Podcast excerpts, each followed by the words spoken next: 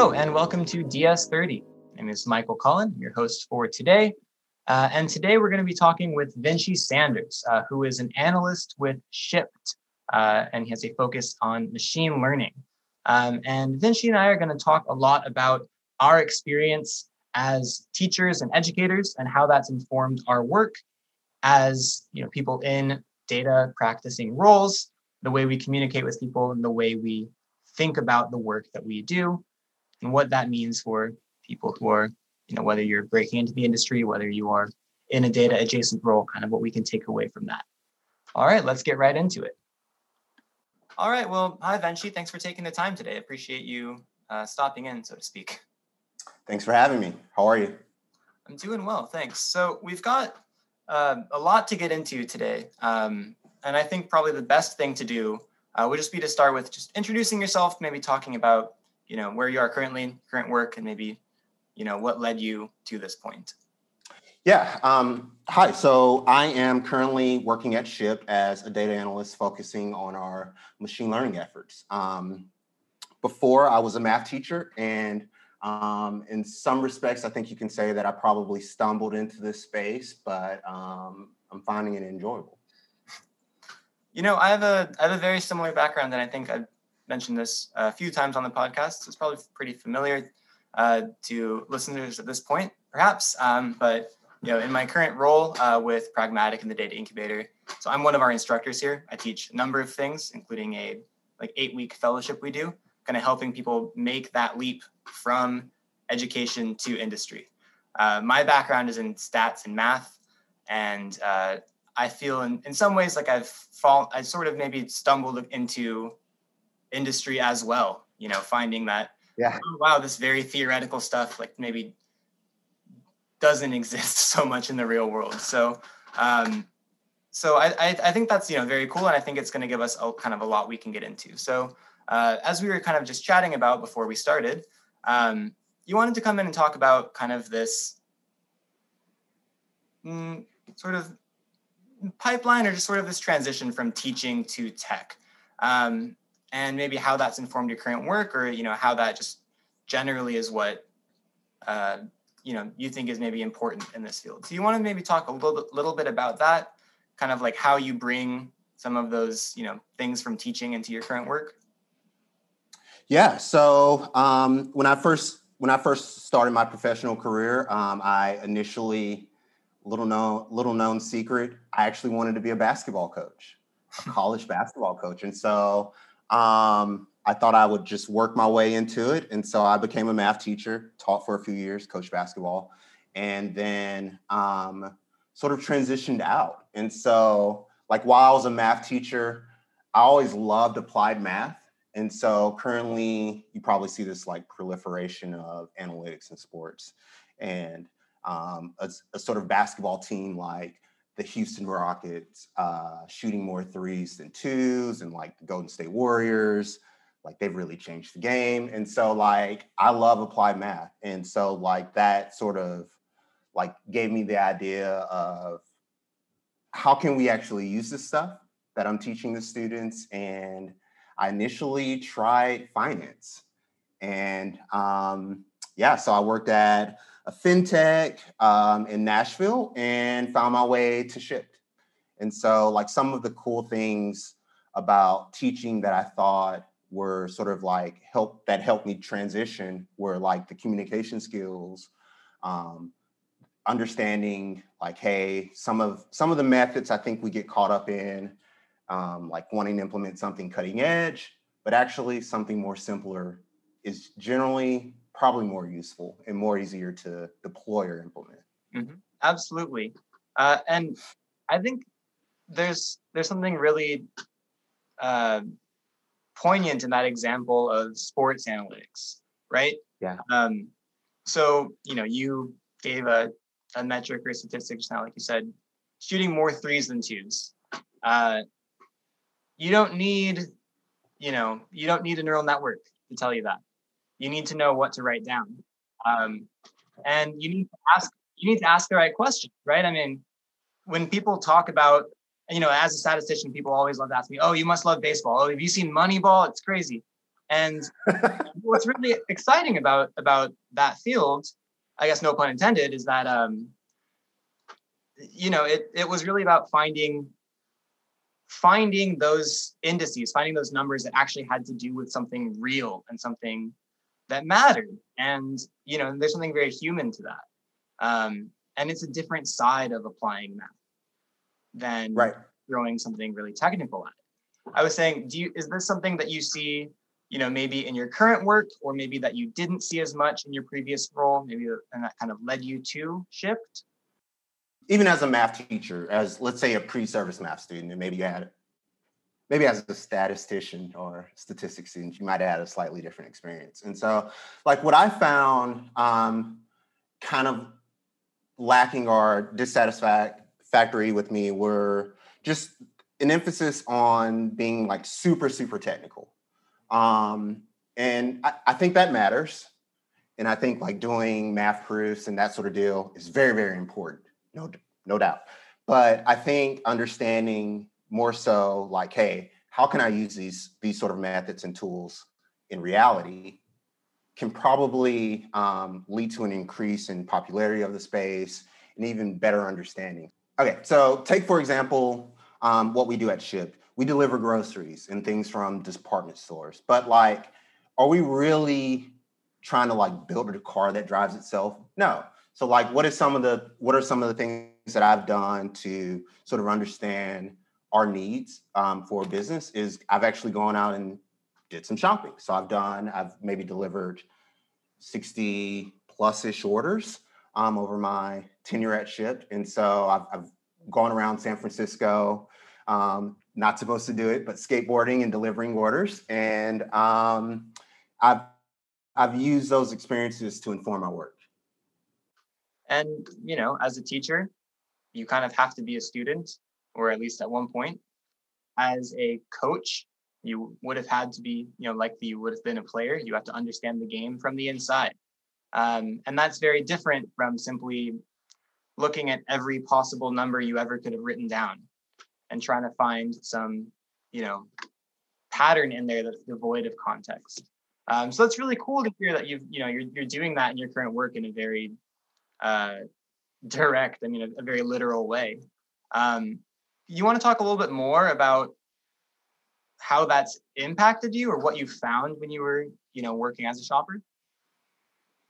Yeah, yeah. So like um as a shopper, uh I want to say like some of the things that I found a bit aggravating were like just not understanding the task. And so um especially um in like busy busier metros and and so like if you uh what live in New York currently, so like when you go shopping um probably some of the things you care about is like how fast can I get out? Um, in a big city, that's probably like a huge, huge thing. Like you don't want to spend hours in there. And so that's one thing that Shipt does that's really cool is that it saves our members time. But on the opposite side, like as a shopper, you really want to know like how many items are in my order um, that I'm I'm getting from my member. Are, is there like produce? Do I need to speak to somebody? Maybe that's a concern for you. Um, and like where are these things located in stores? Where are these items, these actual items located in the store? And so like in SF, um, you know, we maybe I'll go into an unfamiliar target. And so, you know, like the anxiety of just the unfamiliar um, makes the can make the job a hard thing to do. And so when I went out as a shopper, um, I looked for those pain points and I came back uh, the next day had a meeting with my boss and said, hey, like we need to tell the shoppers what's in this order. Um, maybe we need to surface a, a, few more details. Maybe we need to add a map um, so that they can know where to look, um, as well as like maybe some drive time and additional like sort of metadata to make the process easier. Got it. And I could imagine that the time to you know get in and out of the store probably has been a big metric for Shipt for a long time, but uh, yeah. you might not know the right way to help somebody with that if you haven't been uh, if you if you haven't gone through that struggle, right? Exactly, exactly. Um, I, I, remember our founder saying he he started the company um, because he he had like kids and Um, it was a struggle for him to get in the store. And so with his kids, and so like he, it's like, how can I solve this problem? And and sometimes it's something maybe as like sort of math or semi I, I, view myself as quasi quantitative. um, um, we we like focus in on like, oh well, well, this is really cool math that I heard about. I heard about a decision tree. Well, okay, what is the problem actually that you're trying to solve? Like, right, exactly. Um, you know, I, that this is something I see, and I see it kind of from both sides of the aisle. People get really excited about these really hyped technologies. Uh, so, you know, in this fellowship that I teach, um, the the students, the, the fellows, they complete a capstone project, an independently led, industry based. Like they try to solve a real problem with data science. And I can't tell you how often someone comes in and they say, "Well, I'm going to use deep learning to do this." Oh my! And I'm like, "Okay, well, why?" And they say, "Well, because it's you got it. It's the best." And you know, I say, "Okay, well." You know, it's important to remember that these things are difficult to do like it, it's hard to do deep learning. It's hard to deploy it, even if you get the model working. And you know, are we sure it's better than, uh, like you said earlier, is, is this going to be better than linear regression? Is this better than just splitting somebody up into two groups and saying, hey, this group is maybe doing better than this one?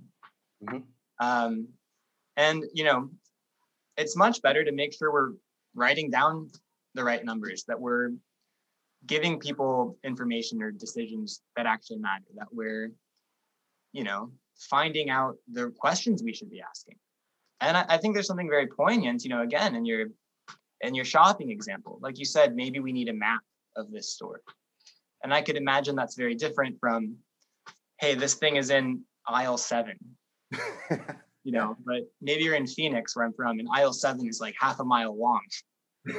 oh, okay. you know, I mean, this these huge big box stores, and you know, maybe a number like that's not doing that much for you where is it in the aisle? Is it, you know, what does it look like?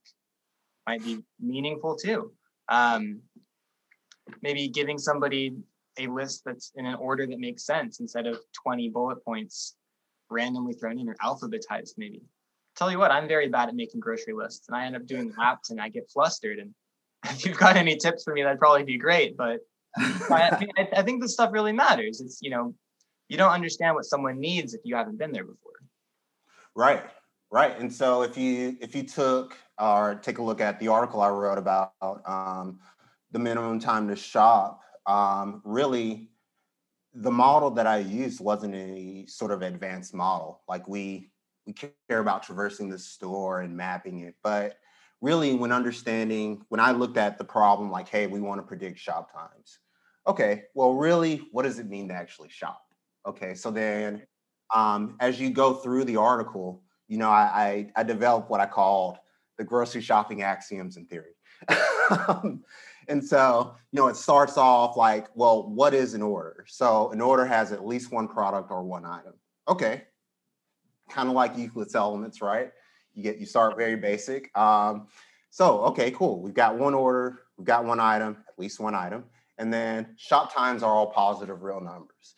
Now, that makes sense intuitively, but stating it and putting it out there actually really like sort of grounds the problem in sort of a realistic context. And so now you can we I then go back to my database and you'll you'll see if you check out the article, there's a nice distribution. And we see that some orders had negative times, some orders had null times. And uh, and so like you, you can sort of see like with technology, some things in reality can be violated and so like understanding, you know, like those pain points in your data, um, being able to tease those out, that's really data science to me. And it's not necessarily just, wow, did I did I deploy uh recurrent neural net or something something complicated, right. something really, really complex. Like and you yeah. know that, that approach you took, it's it's very applied in the sense that it's applying to the actual problem it's very abstract and theoretical in the sense that you said, well, an order has a thing in it, and a time is a it's a number, and it seems like these things are at odds with each other until you I think realize that the applied isn't just mechanical, the abstract isn't just you know, locked away in ivory tower academia world. It's how you think about things. and I could imagine from there you can say, okay, well, if we have one thing, what takes time? Well, going through the line, finding that thing. If we have two things, what takes time? Well, going from one point A to point B, I guess, but maybe what order you do them in, how you organize things. And I could imagine a lot of that comes from those axioms. Perhaps. Yeah, yeah. So we so we uh um when working on the project, we I, I work with my boss and I'm like, all right, so like I've, I've really spent a lot of time just thinking about what is the actual task. I went out there, I shopped, I actually did the work.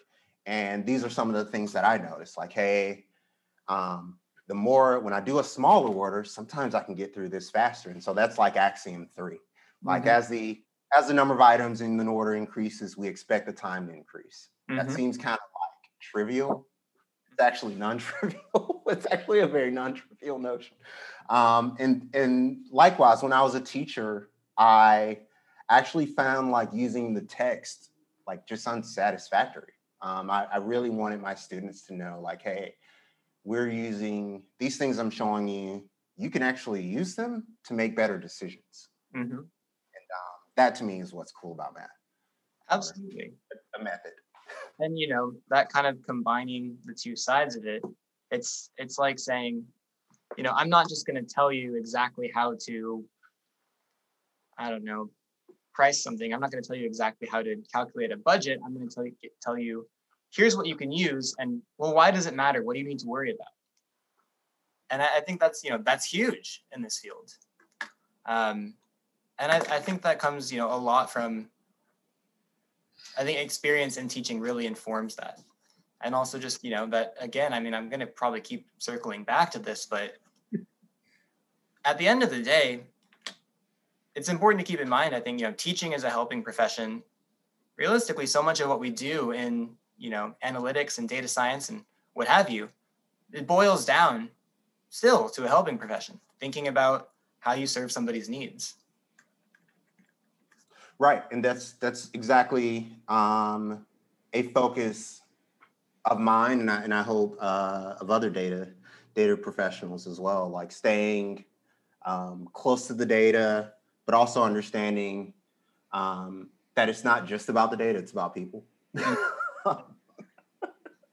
totally. Maybe that's sometimes, but it, it's actually about people, right? At least I hope. so we've got kind of a few big ideas floating around here. On the one hand, we want to keep it simple. We don't want to go straight for the the really cool technical stuff. Uh, maybe Axiom two, if we're going to play this game. Um, that we want to keep it real i guess. We want to we want to drill back into what actually happens what's actually generating these things not starting with just what we've already you know again written down perhaps. Uh, i mean anything else? Does anything else kind of jump out at you? You know what do we need to keep in mind when we're doing this kind of work? Um, how do we talk to people? How we maybe get things you know done better or faster or just yeah yeah. So i think um you know, like when I when I initially transitioned, some of the some of the like knowing how to read the market or like the signals the market is giving you. So like normally in a job description or something, you would see um, skills such as SQL, maybe a, a, scripting language like R or Python. Mm-hmm. Um, you know, as a user um, or practitioner in, in the data world, um, I use a lot of SQL. I use a lot of I use less R slash Python, but a lot of SQL. And so again, I think like, yeah, knowing knowing a more advanced tool is, is dope. It's super, super awesome. But when you're first starting out, again, keep it simple. Um, I've actually found like like using or leveraging just SQL alone can get you very, very far. And um, you know, even within my article, most of the the underlying logic or code for it was like Markdown, which is a very simple text editing language. Um, and a lot of it was SQL, and very little of it was R. And so, you know, you can build high quality, you can do high quality work using just very, very simple tools. Yeah. And it's, it's actually quite amazing. it is, you know, um, I've looked a lot at um, you know, job applications for data analyst and data scientist positions. I mean, it's sort of, you know, it's, it's part of what we do training people for these jobs. We need to know what they need to know. Um, mm-hmm. and at, at, you know, at every step of the way or every level or every job title here, SQL is, you have to know it pretty much. You have to know how to do it and why you want to do it. Um, and it's an old, it, it's pretty old tool. It's it's not cutting edge by any means. I mean, you have cutting edge services, I guess, that are you know better for larger data sets. They're they're faster, they're easier, what have you. But it's you know it's structured data, it's tables. It's not that exciting to a lot of people, but you're absolutely right that it's really central, you know, and and and I, I think that idea proliferates like across the work we do and across probably any field, right? Yeah, I think um again, just going back, and I, I, feel like we're we're sort of like preaching to each other. but going back, like really, you know, like when I when I first started at Shipt, hey, I, I took a, a, SQL test, mm-hmm. and I mm-hmm. think like um, every interview I've had involves like, hey, can you extract some information from our database? Like foundational skill. So like really understanding if you want to break in, if you want to transition, not just from education or um, any other sort of sector of the economy. Um, like really focusing on just your fundamentals and um, you know like saving the ml maybe saving that for later but hey you can get a lot very far taking an average um, taking a weighted average understanding like moderate level statistics that are taught in like undergraduate courses um, and like how can you um, deploy those methods or leverage those methods and within just SQL. and you know, I told someone um, at my at my current job that's a colleague, like, hey, you want to learn R or Python, take what you know in SQL and implement it in that. Mm-hmm. Like just and that'll teach you sort of the benefits of why, like, hey, why is dplyr super cool or super useful in this context and maybe SQL's easier in that. And that to me, um, just really focusing on your fundamentals is really, really a key thing. You don't have to get very advanced. Just keep it simple.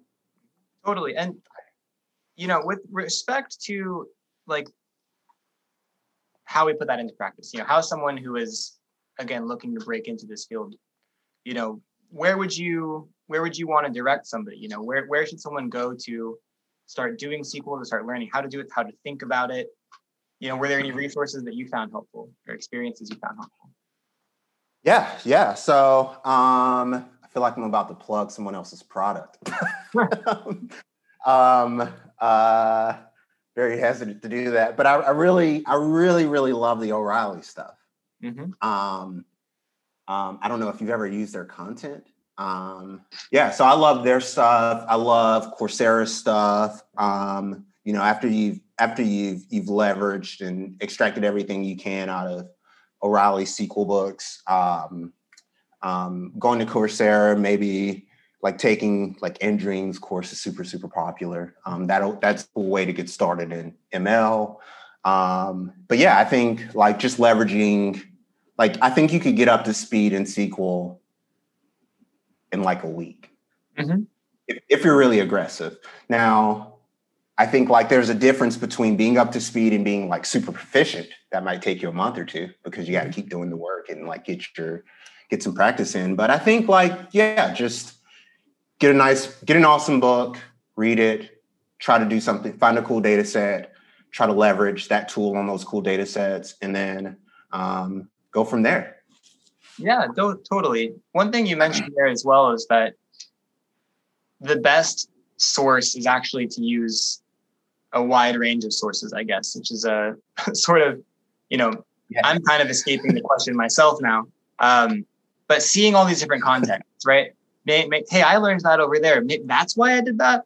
Wait, I'm circling back to step one again. That's and uh, even in you know, it was my experience like studying math. This happened over and over again. I was like, wait, that's like what a fraction is. You know, that's what that's what a rational number is. That's what linearity is and these are very you know abstract ideas but you know or wait that's what that's why linear regression is good. That's what sum squared error is. That's what r squared is. Wait you can generalize like all these kinds of things. The more times you see the fundamentals more different contexts the more those you know those synapses start firing. You make those connections.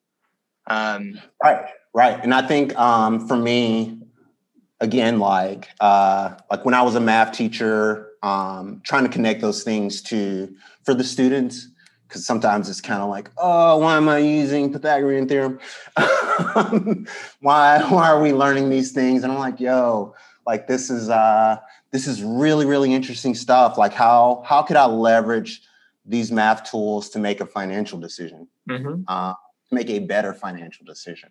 And it's it's not you know like uh, if you read the article it's not the most technical art- article it's not the quote um, maybe it's not like a jazzy method but mm-hmm. it's practical and it sets we used it to sort of set a, a lower bound and like to inform our decision for a more advanced method.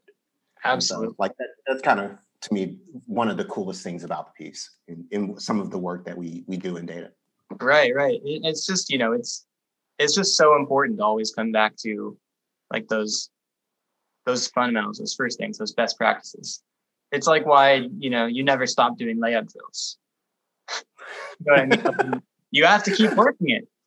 Uh, I've done this a million times but you might do it better. You might learn something new. Um, and that's, yeah. you know, that applies to everybody, right? You want to be a lifelong student wherever you are in your path. Um, well, I tell you what, then, she we're coming up on 30 minutes here. That's 30 in DS30. Um, maybe let's see if we can kind of recap what we've been through, kind of, you know, take away for our, our audience. We have a lot of people who are again looking to break into the industry or maybe work in data science adjacent roles. Um, so I think we went through a few things, right? We talked about keeping it simple and how that's not always easy, but it's a big deal. We talked about, you know, relating stuff to the real underlying kind of phenomena that we care about, right. figuring out what we care about. We talked about, you know, kind of at the end, learning from multiple sources, finding those connections. And when we find those connections, sort of collaborate, we think more deeply. Um, aside from that, any kind of last send offs or takeaways you'd like to leave everybody with? Yeah, yeah. I think um, for one, I think uh, if you're a teacher, shout out, you're doing killer work right now. um, um, I understand the polite, been there. Um, I think if you're breaking into the space, again, just just really focusing on your fundamentals, understanding like what is what is the problem you're trying to solve, who is your customer, um, you know, at Shipt, I went out actually. I still do it. I still go shopping. Um, I, I, try to stay close to um, the actual, like maybe first principles of the problem. Like, what does it mean to actually shop? Well, keep going shopping. and so, um, yeah, making sure you really, really understand your customers' needs, whether that's um, internally for your boss or externally for like a member or a client or um, um, a party that that you're attempting to do work for. Um, mm-hmm. Just really knowing them and caring. Wonderful. I really couldn't have said it better myself. And uh, I'll second that. Uh, shout out to uh, all of our teachers and educators out there.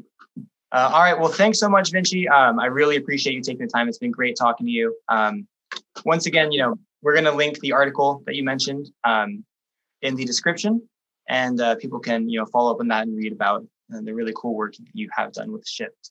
Uh, so, uh, yeah, that wraps it up. Thanks again.